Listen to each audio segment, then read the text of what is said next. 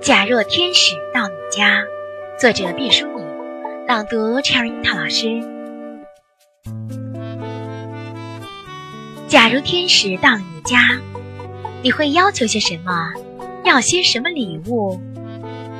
其实人们的要求并不复杂，无非是家人的平安和团聚，足够的衣食温饱，然后就是游玩和快乐了。当然还有创造。也许有人会说，要这些繁琐的东西多么无趣啊！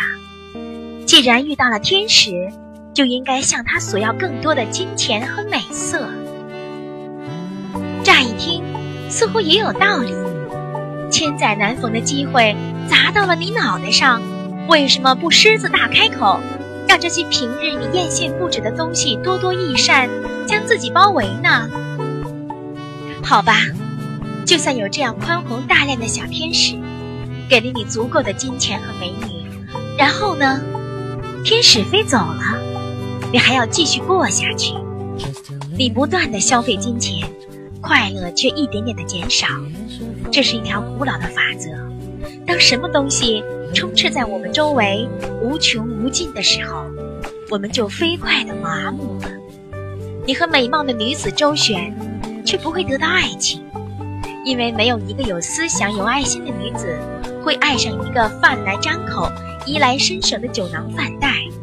况且，说句有关生理卫生的话，美女环绕，男性的生殖机能很快就会衰竭。这可是从帝王将相那个朝代就屡试不爽的。总之，就像空气、水、盐一样，精神的必需品，爱。欢乐和团圆是非常朴素却须臾不可离开的。选自《最大程度逼近真实》。